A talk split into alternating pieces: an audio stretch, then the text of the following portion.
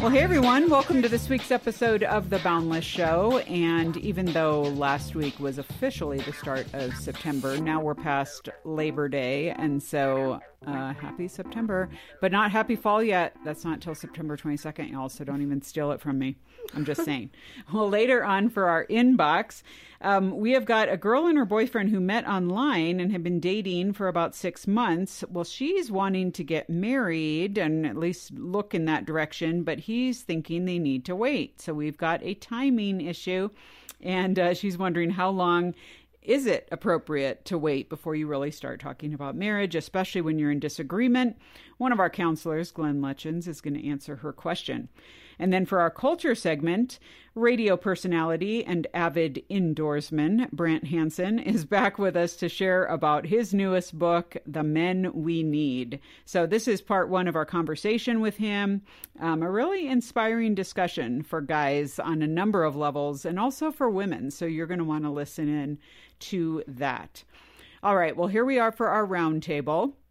And I have got Bailey, Alex, and Linda here. Hey, everyone. How's it going? Hey. Good to have you. Talking about, we're going to throw out the question today should you consume romantic content? And we're saying romantic because everyone here is going to say, yeah, uh, you know, don't watch porn, don't watch like overtly inappropriate stuff. But um, what about Pride and Prejudice, y'all? Because I can do five and a half hours of that. Okay, whatever. So you know, fight me on it if if you want to. So we're gonna have this conversation around, and we'll just we're loosely calling it romantic content. Maybe we're gonna have to define this, um, or at least our different variations of it, and talk it through. But um, let's go ahead and start by just generally throwing it out there and say where are you on the romance scale? And this can be movies, TV, songs, you know, whatever, however this plays out. Are you a hopeless romantic or are you more pragmatic?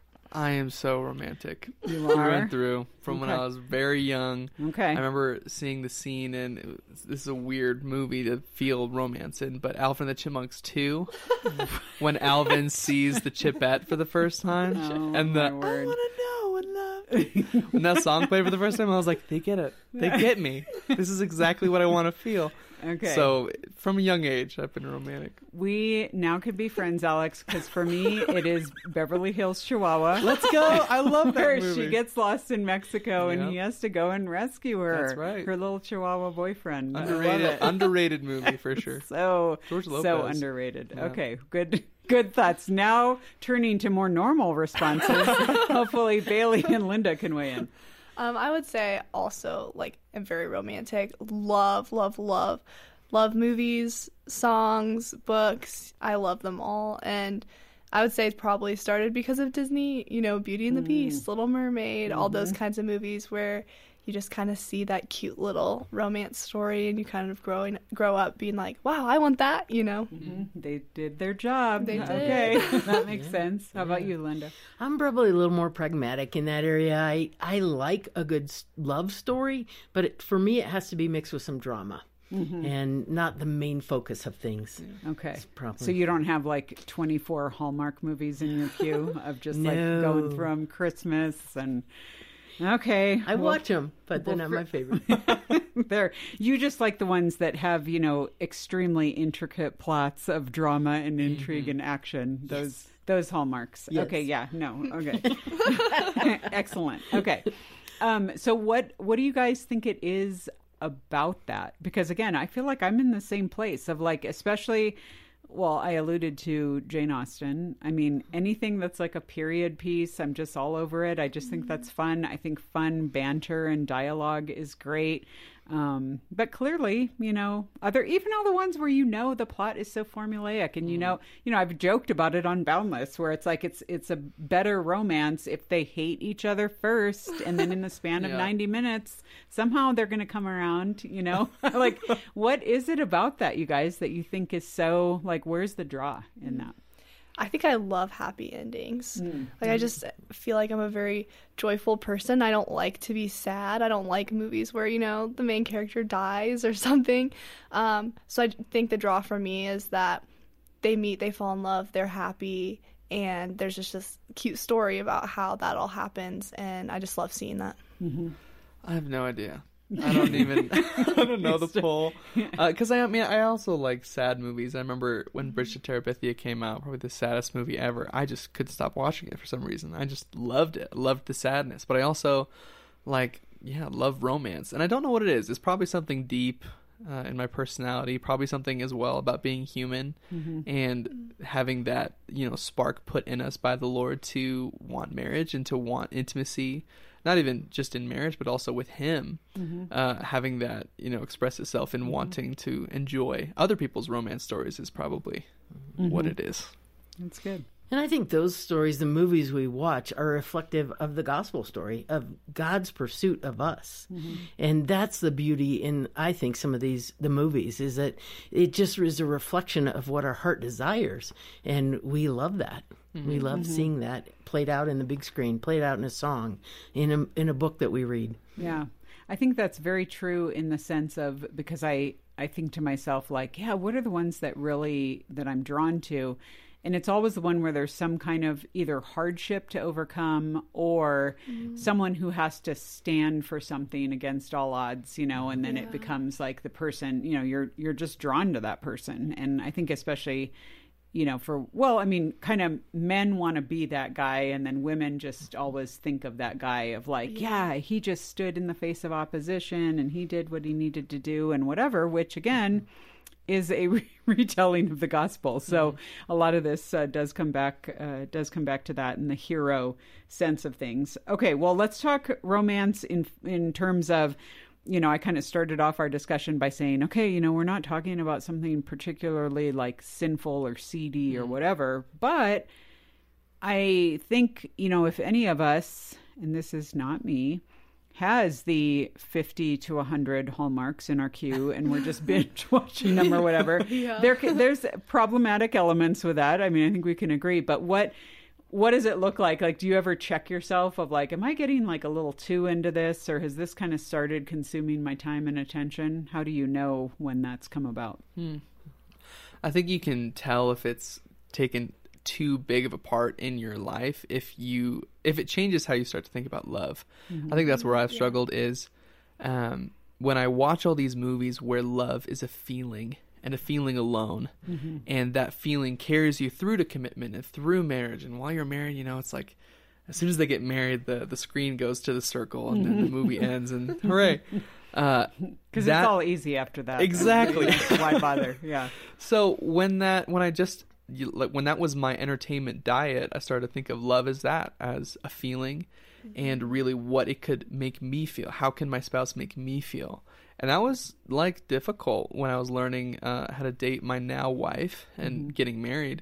Kind of deconstructing that image of love um, was pretty difficult. So probably when your definition of love is defined by your 150 Hallmark movies, that's probably when you need to get rid of a couple of them. Yeah, and just to bounce off that, like I kind of started noticing, um, like I feel like until you notice it, you may not realize that that's a habit Yeah. you have. Um, but I realized that I was like judging people based on like, oh, well, they're not like writing me a love letter, or they're not taking me to the spontaneous picnic on the beach, you know. Snowball fight. Yeah, yeah, exactly.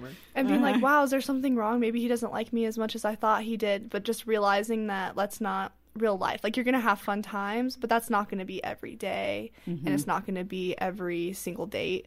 Um, so just realizing that they're fun to watch, but they're not reality is Yeah. one Yeah. thing that I had to realize. Yeah. Linda, maybe you can comment on that a little bit because, you know, in addition to just being someone that we asked to talk about romance, you're also a, a counselor and have tread a lot into this space. What are some of the um, unrealistic expectations? Like, how do you guard against unrealistic expectations, knowing that real life relationships are not always just, you know, like they are played out on screen? Right. We well, we all long for that happily ever after. That's mm-hmm. the thing that w- draws us to them. And what I find in in like the rom com genre there is that they prevent us actually from true love in real life, because what happens is. Um, we kind of there's the good and the bad right? When we start to obsess about things that's when in our brain the chemicals the dopamine it kicks in. Like we all love the racing heart the sweaty palms the excitement you know the flushed cheeks all the emotions the passion along with anxiety which can be good. It's not always bad. But the downside of that of the dopamine in our brain it's that obsessive compulsive. It's the fear. It's the loneliness. It's the depression, it's a social judgment, the low self esteem when it doesn't turn out like the movie shows mm-hmm. us, the book tells us, mm-hmm. um, when we don't get what we anticipate should come. Mm-hmm. It's that false expectation. Yeah, that's good. Um, would you say that, I mean, again, you know, and anyone can comment here, like, for example, I mean, uh, none of us like watch a movie or listen to a song and, and are like, you know, okay, well, let me just think objectively of how this might be affecting me and or yeah. dopamine hits my brain and stuff like that. So, what does it look like for you to enjoy stuff as entertainment or feel because i think there's a lot of you know there's a lot of emotional connection we'll have i mean i can think of a song from like you know when i was in high school and all of a sudden i'm like oh man that one you know whatever and it really does have an effect on you mm-hmm. it, in enjoying it without getting so caught up in you know thinking of like how is this affecting me for good or for mm-hmm. bad or whatever is i mean do you have to like neutralize yourself on that hmm. I think I just let myself enjoy it and just be in the moment, like enjoy the movie, enjoy the book. But if I do like outside of that, catch myself being like, "Wow, I really wish I had that." Um, kind of reframing it to like be a chance to like pray for my future husband hmm. and um, pray for the person that he is and that I will recognize that and not compare it. So I think it's just yeah, like enjoy it, but don't let yourself dwell on it and let it shape your desires outside of it. Is what mm-hmm. I would say. Mm-hmm. I think it has to start with knowing what true love is and knowing mm-hmm. really just what truth is in general too mm-hmm. being informed about what the bible says about marriage what the bible says about love mm-hmm. it has to start there because as human beings we're going to be we're going to have a worldview mm-hmm. just regardless and so if our worldview is informed by the Bible, we can now watch those movies and weigh them mm-hmm. with the Word and weigh them with what God says love is. Mm-hmm. And if we see something in a movie or hear something in a song that doesn't line up with Scripture, we can acknowledge that. We can say, "Hey, that was really hey the the visuals in that movie was really good. Like, love the story, but that's not the story of my marriage. That's not the story of the marriage that." Um, God has given me and mm-hmm. He has told me to steward in this way. Mm-hmm. And so just kind of acknowledging that it has to start with the word, it has to start with where you get your truth from. Because if your diet is only those rom coms, mm-hmm. you're going to believe that that's reality. And then you're going to be really disappointed when you eventually find out that they are not real. Yeah. yeah. Well, and I don't want to um, negate the fact that, I mean, how many of us can think of movies that we watch that, you know, even if the romance is super sappy, there isn't some kind of problematic element in it. And I mean, this yeah. is a great opportunity to mention Focus on the Families Plugged In because yeah. I know many mm-hmm. of you go to Plugged In and use it, everything from counting F bombs to the amount of sexual content in it. But I mean, like, really, when was the last time you watched a movie short of a Disney animated movie where people at some point don't have sex in the yeah. film? And I think even we as Christians were like, okay, well, we got to just, you know, we have to just put that aside because there's no way you can get a movie that doesn't have that. And I'm not talking about we don't have to be extreme like 50 shades or something, but just that kind of the wearing on you of like this is an expectation within a movie. Do you guys find yourself having to finally say like okay, like at this point this kind of movie I can't watch or this I have to fast forward or how do you determine your own mm-hmm. boundaries in that? Golly, that's tough. Yeah. I think it really, gosh, I think it just depends on the film too, depending on the person. For me personally, I just can't watch a sex scene. Mm-hmm. I just can't. Mm-hmm. Uh, I can handle it if they're like going into the bed and then they're like, wake up the next morning. I'm like, okay, I know what happened, but I know you're not married, but fine, you I'll really let slide. know what happened, Alex. Come on. I know you what don't you're know. insinuating. They just. Um, they just read comic books, whatever, and had the flashlight under the. Yeah, no. if only, okay. if only. Uh, but I mean the same with books too, because I know a lot of like fantasy novels or yeah, like YA novels will do that too. They'll have like a sex scene or two. It's easy to skip. Might as well. Mm-hmm. Uh, that's my line. I think also, you know, it depends. It's hard to say like, oh, it just depends on your conscience because your conscience can be dulled, and so like if I consistently, you know, let those sex scenes play, my conscience might be dulled, and I might be making an unhealthy decision by not taking a hard stand. So it's kind of hard to leave it just to your conscience. I think that's why it's always helpful to first of all take a look at the word. What does it say about entertainment? Does it say that you should make compromises for entertainment? Oftentimes, I see us crucifying our flesh rather than feeding it. Um, and then second, community. You know, just asking your people, "Hey, what do you guys think about this? I really don't know what to do." Yeah. Um, I don't know. I usually fast forward. It just kind of depends on the movie. Um, which, like you said, like it's kind of hard, like with the conscience and stuff. But um, I don't know. I think fast forwarding is just like the safe way, because then you're not letting your imagination roam, and you're not like putting things in your head that may or may not be realistic. You know, and um, but I know we talk a lot about like sex scenes in movies, but one thing that really bothers me about um, a lot of popular movies today, especially aimed at teen girls, is that toxic traits are glorified and like romanticized. Like you see people in these really toxic relationships where one of them may be alcoholic or um, or possessive or manipulative, and they're the desirable one. They're the one that people like really are going after, and they're the one they end up with, and that just kind of bothers me because being in a toxic relationship prior like to moving here it really is like detrimental and it's not something that is like desirable you know what i mean? Yeah, no, that's so true. And even in the even in the sense of like in lesser ways, like it seems like especially with men in movies, it's always the like dark, brooding, mm-hmm. unavailable one. And Kinda I'm like, rude, who too. else? Would, Yeah. yeah, I'm like, where else would that be seen as desirable? Like, you know, and it's always the assumption the girl is always like, oh, it's okay, I can reach him. You know, I can change him. Uh-huh. I can whatever. Mm-hmm. And I'm like, that's like against every like relationship 101 of like, don't sign up for the projects. Don't be the one that, Yeah. you know, is the one that's going to fix someone. Um, and I would imagine, Linda, that that would be, I mean, you probably see a fair amount of the effects of that kind of glorification of bad traits, you know, in people who want relationships and in fact are settling for something like that. Right. A lot of the people I see, it's because they come in because of those misconceptions um, that they see in the love and romance kind of movies or, or songs or books again. And it's kind of like coming in to saying, well, if someone really loved me, they would know what I'm thinking without me saying it. You know, that's one of those misconceptions. Or, you know, it's my destiny, my fate. Like we've talked about, um, that I will just fall in love and it will happen rather than mm-hmm. love is actually a choice. Mm-hmm. We choose love each and every day in terms of when we're married and really understanding what that biblical view of marriage is. Mm-hmm. Um, we get distorted with what the world offers us because we often spend more time there than we spend studying what God says about marriage. And um, our first love is Him, Yeah. right? Yeah. And it is so funny. I think of this in especially in terms of songs, you know, usually because they're like three minutes long. Of like whoever says anything about a person that's ultimately valuable or character based in a song.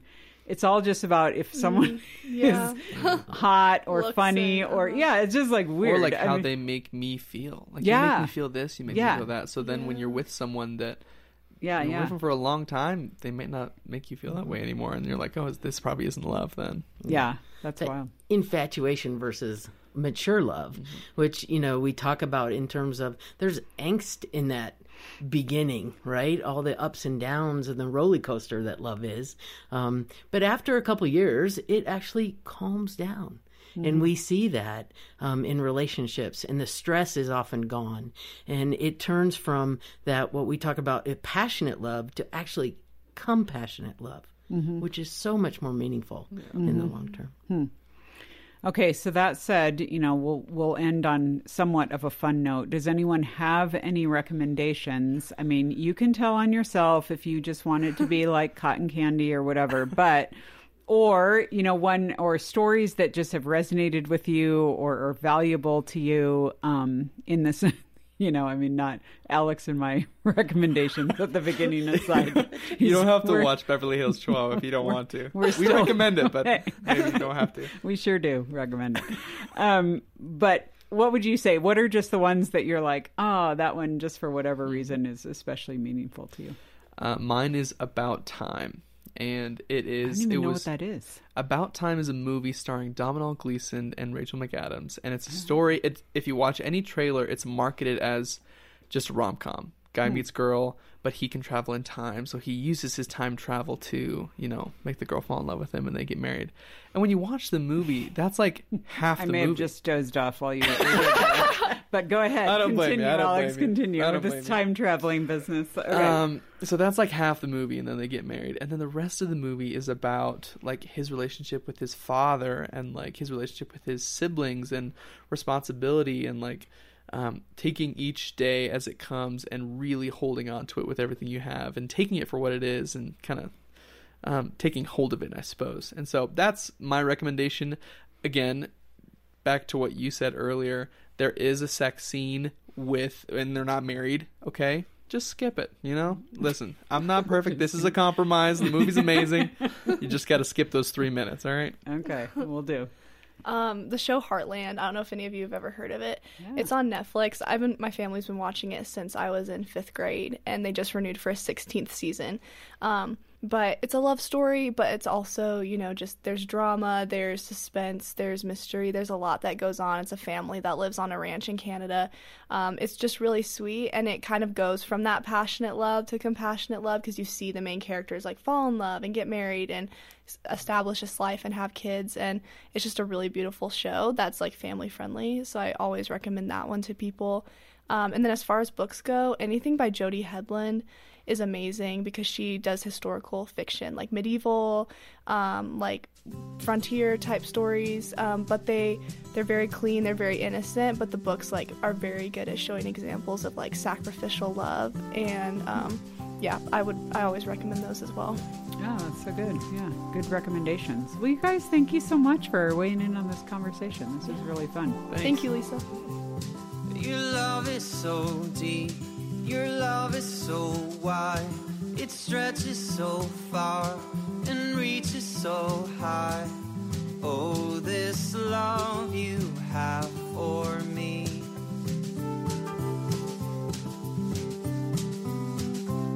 In all of my fear, in all of my doubt, your love is enough.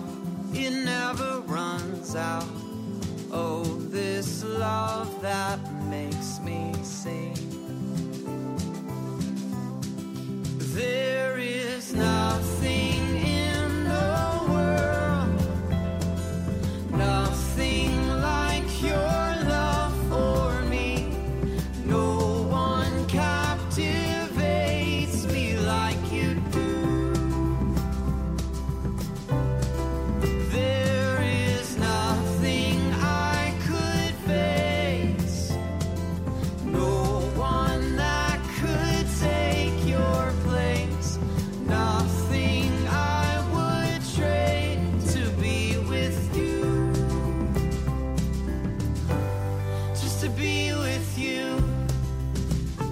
folks, we are here for this week's culture segment. And by this week, I actually mean this week and next week because we're doing a two parter here with our friend Brant Hansen, who is back in the studio. Brant, welcome. Welcome. welcome No, back, I, should say. You say welcome to me. Hey. I say hello to you. That's okay. It's not like you've ever done radio, your so studio. it's all. we'll forgive you for that. He's so smooth. His Yeah. first word made no sense. he's just like he's he's so used to doing radio and podcasting with Sherri. His, you know, I could just be rude and be like his better half, you know, and that, but whatever. They're both awesome and thanks. love them both. But I always have to give Sherri extra props because she's my single girl, you know. And you're Yeah. And in the industry, the radio industry, people come up to her, she says, and they're like, Are you okay? and she's like, What are you talking about? She's realized that they they think it's hard to work with me or something. And oh well, she's like, I've never had an easier work relationship with you. So I don't know what the perception is. I guess I don't really care, but it's just kind of funny. Are you all right? well, you know, she's she's definitely gotten into into her groove. So I think that's Totally. great, and she does so many so many awesome things. Um, well, we have had you on. In fact, uh, John, producer John, he's always good about like giving history, you know, of guests and stuff. And I guess we've had you on three times so far, at least here on the Boundless Show. I know. I'm honored. So it's really fun. Um, and that's because, you know, you've just written some fantastic books. Not that you only need to write a book to have us talk to you, because you do a lot of great things. But um, this week and next, we're actually going to start talking about your newest book titled The Men We Need, which I have to, I often say, subtitles for people's books, but I really have to this time because I just love it. It is God's purpose for the manly man, the avid indoorsman, or any man willing to show up. And uh, you have, in fact, I will say, I had the privilege of endorsing this book, reading it beforehand. In fact, you guys, I am looking right here. My notes are on uncorrected proof. So this is back in the day. I first got my hands on a copy of this.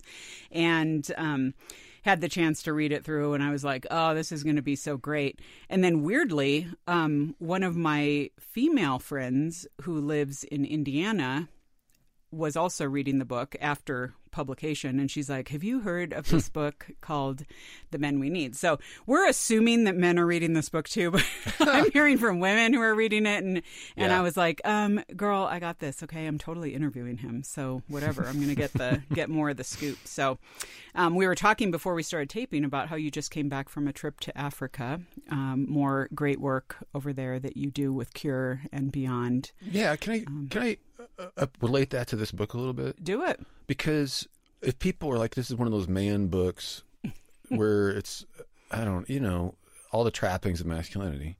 I the reason I wrote it is because I'm not that guy. yeah But what I get to do, see, I'm not, I'm not athletic particularly. I have neurological problems. I'm on the autism spectrum. Like I, I literally play the accordion. uh, I play the flute. yeah like all of that Yeah. stuff. That's not a typical man book guy. But No. what I get to do, like working with Cure, these are kids that are abused. They have disabilities that we can fix, Mm-hmm. but they're often considered cursed. They're rejected. Their moms usually are too. So at these hospitals, they're all about they're all about Jesus and they're all about healing and proclaiming the kingdom. Well, I get to help these hospitals go. Mm-hmm. Like I use my platform to make them. I get to be have a role in protecting these children yeah yeah and they are extremely vulnerable and extremely precious to God. But I, I think any guy, regardless of all the other trappings of masculinity, once you realize maybe what your role is, you can use whatever you have. Yeah. You can be a, a pipe fitter or a professor. It doesn't matter. Like this is because if you really want to understand what masculinity really is, it doesn't. All that other stuff is not the point. Yeah So I'm, I'm just kind of a living example. I think of that. No, and that's great. And we're actually going to get into that because I think what people often overlook, especially in the way that we are doing like mass marketed church and leadership and all this stuff, even in a Christian culture today, is about go out and look for something big, look for something amazing, be awesome, whatever. And you're like, um, or maybe just do what's right in front of you Yeah. and what you got now because why wait 10 years until you're someone else? And the weird thing is, if God wants to make it big, He will. Right. And you didn't have you just did you were just faithful with what came across your path instead of trying to act like the big visionary for everything. I mean that's a that's a big relief. Yeah, that's great. Okay, well, that actually brings the first question that I want to lay out there, which you actually kind of put in the introduction, and you promise that you address this throughout the book, and, and you do, is you are really setting out to answer the question what are men supposed to actually do? Right, right. So, Yeah, it's because I appreciate. because lots of people have their opinions. they do. Yeah. They have well, they have deconstructive opinions, mm-hmm. and I really think a lot of that's very valid. yeah, But deconstruction is easy. right. construction is much more difficult to actually live where you actually know what you're supposed to do how to prioritize things how to how to actually function you have to have a construction Yeah. so some picture on the on the puzzle box so that all these pieces make sense but we we deconstruct over and over i get it and again some of that's very valuable but I'm, what I was trying to do with this book is go, okay, here's actually a- a picture of what we're supposed to be doing, and then you can go from there. Yeah. Well, and you say you kind of like start to answer the question by saying what we're supposed to do is we need to do what needs to be done. And so the question is, okay, what needs to be done? And I want to kind of back it up because a lot of like people will read this book and rightly assume that there is a proliferation of lameness or not, you know, taking on what God has called men to do. And you're going to challenge and you're going to call men to do stuff that's different and whatever. But my bigger question and kind of the backing up question is who is letting men be like this? The elusive this that we're going to Yeah. Well, I can. address. Let me so, see- is it you, Brant? I mean, you're trying to fix this. I'm but- trying to fix it all Yeah. Single handedly. Exactly. I, With I your would puppets. like, All even right. if, yeah, with my puppets and my flute. Mm-hmm. I would like the ideas in this book to ricochet, even if the book doesn't become a gigantic seller or whatever. That's okay. I don't mm-hmm. have to have a big platform, whatever. But if if it would be so helpful to mm-hmm. men and women both. What I'm saying men are supposed to be is the keeper of the garden, which is the job that's specifically given to Adam, which he fails to do. Yeah. Because there's toxic domineering masculinity for sure, Yeah. but there's also toxic passive masculinity, Yeah. which is a huge issue too. Well, well, Adam was passive. He was right with Eve. Apparently, I always pictured in my mind like he'd be three miles away, like naming giraffes or whatever, whatever he's doing. Right. But apparently, you read the scripture. It sounds like he's right there with her. Yeah. While she's being tempted, he does nothing. Right. And so when God comes into the garden, he's like, Adam, where are you? Where? I made you the keeper of the garden. Yeah. You failed to do this. But I think that's the the essence of what masculinity really is supposed to be. Mm-hmm. So it's creating this space around you for the vulnerable to thrive Mm-hmm. and for people to feel secure, where you, you are actually a protector of this space. You create this space because there are species in the wild that would not survive, but in a garden they flourish and bloom. And I feel like that's my job as a man. The hook, though, for guys, and why I think they should at least start it, just read the first chapter, is because I'm saying women find it extremely attractive. Mm-hmm. Mm-hmm. And I'm not saying that's the reason you should do this, but it is instructive because women are brilliant and intuitive on this, like who we're supposed to be. When we do inhabit this role, you don't have to look like a guy on a cover of a magazine. You don't have to be jacked. You don't have to be an athlete. You don't have to be rich. Women will still find you attractive. They'll be drawn to you because that's who you are. Yeah. So I use the example of being back in college. You may not remember this. I know I'm a little older than you, maybe a lot. I can't remember.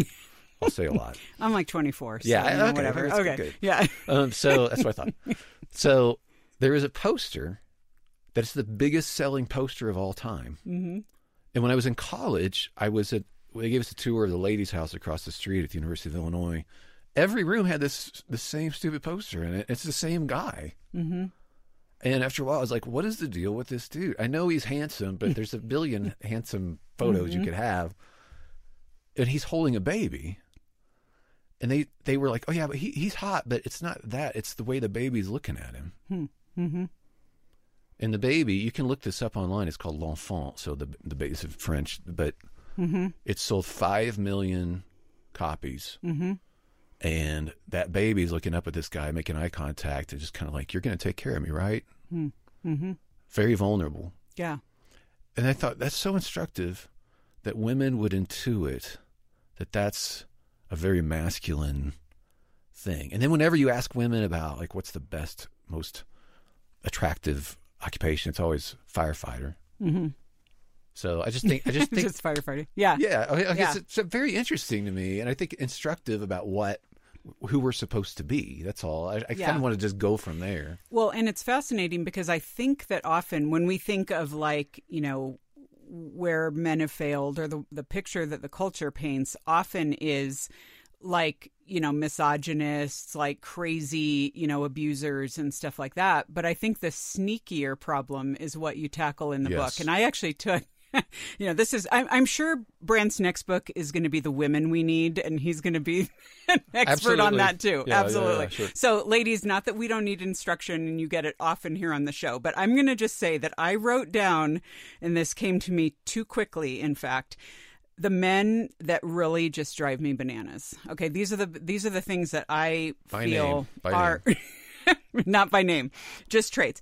And I put down yes men, cowards, afraid to get their hands dirty, passive and lazy, whiners, and doing dumb stuff like dumb hobbies that just suck the time and the life out of them and other people. And so those are all just kind of like I mean who who can't identify with that? That is not the guy who's like out there getting arrested and landing in Right. prison and Well, stuff. there's a lot of women who are married to that guy, and, Right. Or those guys, and I, I feel for the guy doesn't want to be that way either. right, right, right. But if you're not given again a picture of what you're supposed to do, even in Christian circles, they'll be like, "We need guys that'll stand up." yeah. What are you talking about? What do you mean physically stand up? Right. What are you saying? Okay, so, So here's you've got to be given a positive idea, like this is what we're supposed to be doing, or else you wind up like that. Right. And so here's what I want. One of the statements you make in the book is you say people in your neighborhood, in your workplace, in your school, wherever, should be safer because you are there. Yeah. So the presence of a man and knowing, and not, you know, and you tell a couple stories related to this that I think are great about a, a potential kidnapping. I would love for you to relay that to folks. But I also want you to paint this picture of like, you're you're saying that you are saying that you need to be this guy and you are a guy who just said you're into accordions and puppets and Yeah. flutes what how are you doing that what does that look like for you I pay attention. okay I'm engaged, and I know that's my role. So if there's vulnerable people, I want to I want to do what I can. Now, am I going to out wrestle a Navy SEAL if that if he's attacking me? No. mm-hmm. But a lot can be done just by owning the space. Like yeah So in my neighborhood, one one example I gave in the book is the slightest thing. It's no big deal. But I just saw two little kids walking on the sidewalk. This is a pretty nice neighborhood, and trolling behind them is this dude in a car. Hmm. And they turn, and he turns. Hmm. And so, I'm like, I run out there and I stop the car. I'm like, "Hey, can I help you?" Hmm. And then he was a little perturbed at me. I was like, "I see you following these kids." Like, "I'm their dad." Hmm. Okay. Thanks. Mhm. Well, I'm paying attention, mm-hmm. but there's a there's a lot of th- things that happen because no one is showing up. right So, th- uh, and again, with guys, mm-hmm. they think because this is our cultural ethos, and you know this, our our ethos is as long as I'm not hurting anybody else, what's it matter? Mm-hmm. So, one element of toxic passivity is just like I'll just play video games, I'll be on porn, I'll just I'll just be, but I'm not hurting anybody. I'm out, I'm just I'm just staying in my room. Mm-hmm. And what I want to tell guys is, you are hurting people because we needed you. Mm-hmm. Like God created you for a reason, and and you are supposed to be a keeper of the garden, but you're not showing up. There's probably a real flesh and blood woman who would appreciate a man who was growing up and engaging with real life instead of getting all his dopamine hits from fake stuff. Mm-hmm. So you, the idea that as long as I'm not hurting somebody, you are. Mm-hmm. But that's that. It gets back to that passivity thing where it's like as long as I'm not fitting this, dom- I'm not being toxically domineering, and that's well, yeah, but you're still not who we needed you to be. And honestly, who would make you? You would feel less meaningless if you embrace this role. You'd feel more alive. A lot of times, guys feel meaningless because they're doing meaningless garbage yeah honestly that's going to feel you leaving depressed and sullen it's going to leave you feeling that way um, because it should Yeah. Well, and you say you're kind of talking through here. I mean, again, it's we have allowed it is okay in our culture for guys to sit around and watch porn Yeah. or you know just fritter away their time or work a bunch of random jobs without any vision or any goal. And so who I mean are are men sitting around saying like I mean obviously you are in the book but who's sitting around saying okay let's uh, do this differently guys. Like what is i don't know. I, I don't know. And Yeah. i know there's like so, so the man books that i've read before there's some really good ones but it's it's almost always i had to fight not really fight the publisher but like tell the publisher when they were talking about the cover of the book they instantly think silhouette of a guy flexing on top of a mountain. Mm-hmm. i'm like not all of us climb mountains. Yeah. Like Yeah. some of us are accountants. Yeah. Or some of us are into music or some of us are into information technology or what like we're not all there's got to be something deeper that Yeah. underlies all of us as men where we can bring whatever skills we have to bear in in the service of being this protector of the vulnerable or being someone who's provides security for people like so i don't know who else is doing it Mm-hmm. i'm sure there are people doing it but i i feel sorry for guys because we can point the finger at these lazy layabouts and all that sort of stuff. It's like if you're not given a vision for what you're supposed to actually be doing, yeah what are you supposed to be doing? traditionally humans would be in a in a village, in an agricultural setting, in a city or whatever. But you're a part of a community. People know you. You know your role. You know what you're supposed to be doing. You protect this village. You go hunt together with a party of, of people. You know what you're supposed to be doing. But in mm-hmm. modern Western culture, we don't know. And if mm-hmm. nobody's telling us, what the heck are we supposed to do? Mm-hmm. So I actually feel for us. And this, my book, I'm, I'm, ho- I'm trying to come alongside people instead of just going, this society is going down the drain. Like, Yeah. it is, it is, but but what are we supposed to be doing? And if we're not given answers for that, what else? You can't say no Yeah. to these other dopamine hits and fake life if you don't have something better you're saying yes to. Yeah. Well, and that's what I want to. I, I want you to kind of veer into that a little bit here because I think here is a something that you say that I think is very attainable for guys and doesn't require like MMA training. Okay, you talk about you make the statement in the book that masculinity is about taking responsibility. Yeah. And there are many ways to take responsibility. I mean, this is about your own appetites. This is about your job. This is about owning your commitments. This is about, in fact, you say, and you make this statement kind of in tandem with that, that uh, when it comes to men and women, a passive man is a threat to the woman in his life because she always feels that she has to cover the bases and scramble because what if he's not going to show up? What if he's not? give the average guy like what does living out responsibilities look like in a work week Yeah. Who's well, this guy? I mean, we can identify irresponsibility probably easier because Yeah. it's so obvious. But I'll say this faithfulness with daily stuff is underrated. Loyalty with daily stuff is underrated.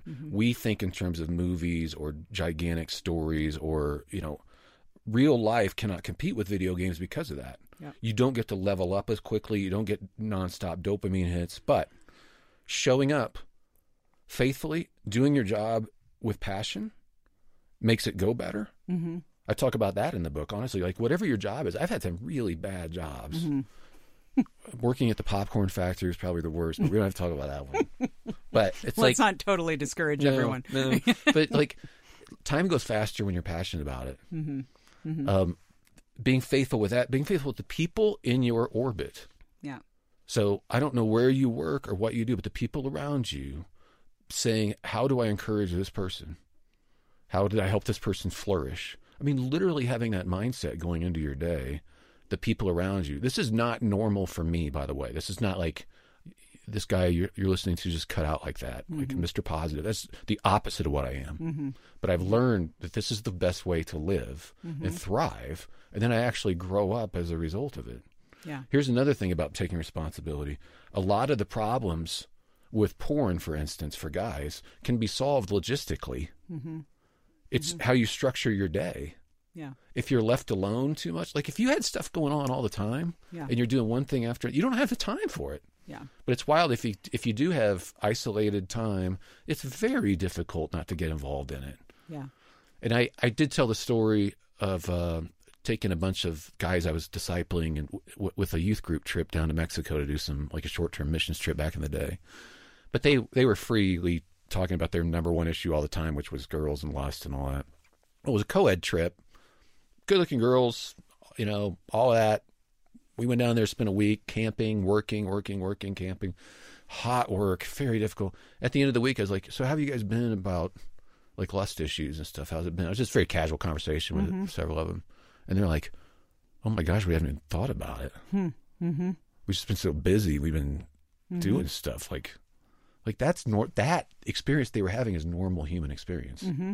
Mm-hmm. because you, it's only now, but to have this in your, of the availability of it, and to not be busy yeah is death. And so the good news is it really is good news because you can you can change that mm-hmm. by thinking tactically about how you're going to spend your days and what you're going to be doing. yeah So it, it's not just every it's not that's just uh, white knuckling it through every day, staring at your computer like don't click that. Like no, go do stuff. It really helps. Yeah. So these are ways of, of taking responsibility on in a daily sense. that I think will really help. mm-hmm. Um, and then yeah. thinking how can I build people up. Right. And being, you know, what you're saying is being intentional with your time, not not letting life happen to you. Yeah. And sitting around waiting for Yeah. like, oh, this, but but really taking it taking it on. I have a um, friend. It reminds me of a conversation I had with a friend about a month ago, who he had started his own online marketing business, and he's extremely talented and just a great guy and whatever. But then I I had seen him. Well, this is when I saw him last month. All of a sudden, he's like at Ace Hardware buying all these tools and stuff, and I'm like, "Well, what's up with that?" And he's hmm. like, "Oh, I started my own contracting business." and I'm like, "What?" And I knew. I mean, this guy is just a jack of all trades. and Yeah. it's outrageous. But he's like, "I just got." He said, "I was just getting soft. I was just sitting there in front of a laptop doing this, doing mm-hmm. that, and not that that isn't noble work, and you can't build a great business and do that." But he was just like. I just get up with the sunrise and I'm just working all day and I've got these guys working for me and he, he was talking to me about how hard it was to find guys who really want to work and who just want to be out there and be spent by the end of the day. Yeah. And I, I was like, well, there's your training ground right there. You're going to have an opportunity to find and pour into these guys. Yep, and but giving them that vision too, Yeah. what they're actually supposed to be, mm-hmm. Be- like any addiction, Yeah. you can't say no unless you're saying yes Yep. to something else that you like better. Yep. There, you can't do it. So the idea is just like just stop looking at that, stop playing that, stop looking at like no, no, no, that's not going to work. Right. It's got to be an actual vision for something beautiful that you can go. That is beautiful, and if the culture doesn't present a beautiful idea of what masculinity is, we're sunk. Right. So at least at least church culture should. At least we can understand it. We we know what we're here for. I hope. Yeah, exactly. Well, and you even say, I mean, that whole idea of coming up with finding a mission, and that could be, you know, big M, like life's work and, and what you want to work towards, or it could just be your daily mission Yeah. of today, I'm setting out to do this. And you even, I, again, there are so many uh, spots in this book where I crack up because Brant is, is so funny. But um, one of them was just this idea of like, yeah, no one's out buying movie tickets to watch a bunch of guys not on mission. Right. That's exactly Like, right. No one wants an hour and a half or two hours of that. It's Boring just- man. Yeah. No, Whatever, That's the- man. You don't want to live that way. That's the thing when I talk to younger guys too. Like if you can, you can give them a guilt trip at fifteen or sixteen. Like you're just going to sit around and play video games all day. You Mm-hmm. can do that if you want, but it's better to go. Hey, you know, right? When you're forty, you're going to want to look back and you're and remember that you had adventures that were in real life, right? Mm-hmm. You don't want your whole life to have been fake. Right. Right. Any 15, 16 year olds be yeah, you're right. Yeah. But you, again, is a vision for something else. And if they're not given it, they got no chance. So that's a call to guys. It mostly makes their heart beat faster. It's not a guilt trip. It's like we have an opportunity here to fully embrace who we're supposed to be, and you are too. And you've got certain skills we need. Yep. Yeah. Well, and it's so true. And actually, what we have been talking about here, and we're going to continue this conversation next week. We've just touched on a few things that Brant walks through in the book. He talks about, you know, six decisions really that guys need to make. And we've kind of touched on the first three. Um, they are you've got to forsake the fake and relish the real. You have to protect the vulnerable, and you have to be ambitious about the right things. And I actually want to, we're going to next week uh, go into that a little bit more and, and finish out a few other things that Brant has to say. So um, stay tuned uh, to join us next week as we continue this conversation with Brant Hansen. In the meantime, I want you to know that we have been talking about the men we need, God's purpose for the manly man, the avid indoorsman, or any man willing to show up. And FYI, uh, we are making this book available to you for a gift of any amount to Boundless. So you know you already love Boundless and support it. And so this is your opportunity now as we head into fall to continue supporting Boundless. Just go to boundless.org, search for 762. That's this week's episode. You'll see the book cover there. Click on it, give a gift, whatever you can afford to Boundless. And we are going to send Brant's book as our thank you to you so you can make it happen. Um, Brant, ready to come back next week? I totally am. Thank you. Absolutely.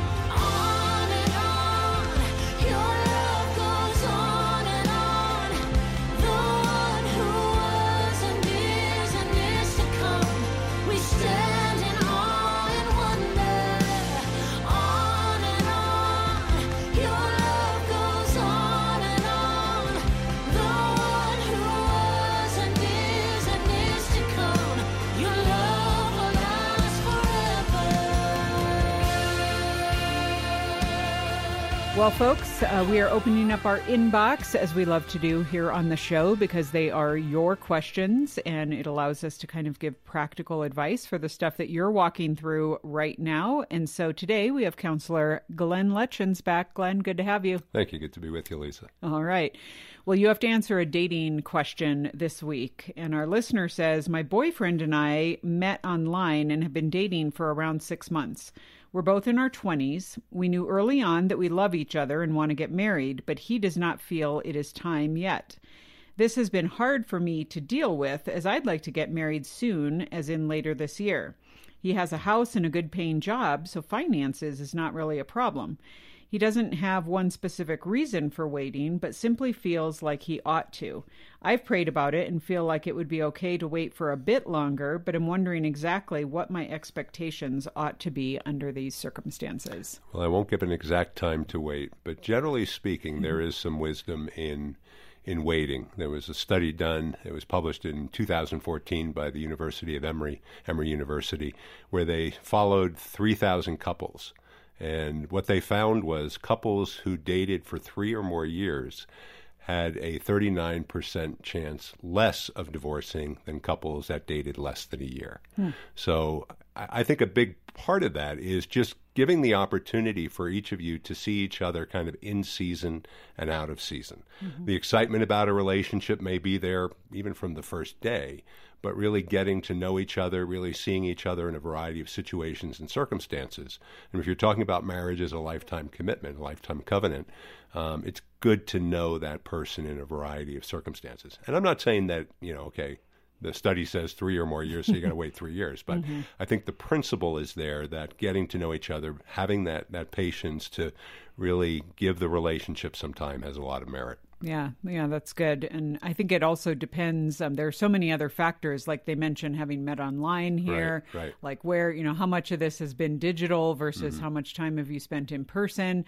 Also, we know statistically that age plays into that. Right. Like really, really young couples maybe should take some extra Mm-hmm. time.